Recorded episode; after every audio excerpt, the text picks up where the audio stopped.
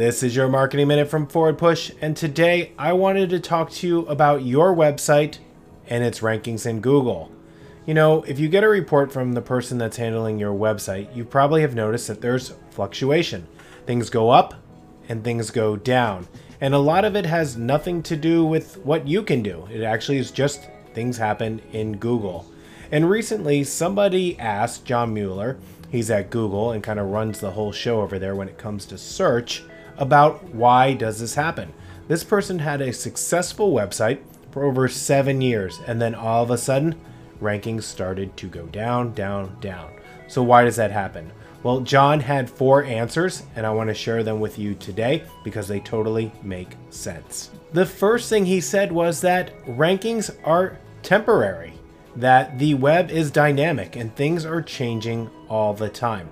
So, number one, don't get used to being in number one, number two, number three, or whatever position you're at. Things are dynamic. The number two reason is that, going back to the first one, things are dynamic but I was only talking about your website. Now, your competitors as well. Their website, their rankings, and what they're doing are also dynamic. So it's not only what you're doing, it's what your competitors are doing as well. And number three, Google is constantly making changes. So now we've got changes that you're making to your website. Number two, changes that your competitors are making to their website. And three, Google's algorithm is constantly changing. And the last thing that John said from Google about why rankings fluctuate is people change. So, first off, we had your website and what you do. Second, we had your competitors. Third, we had changes that Google makes. And now, fourth, just the general public. People's habits change. People's habits change on what they search for, when they search for, what type of information they're looking for.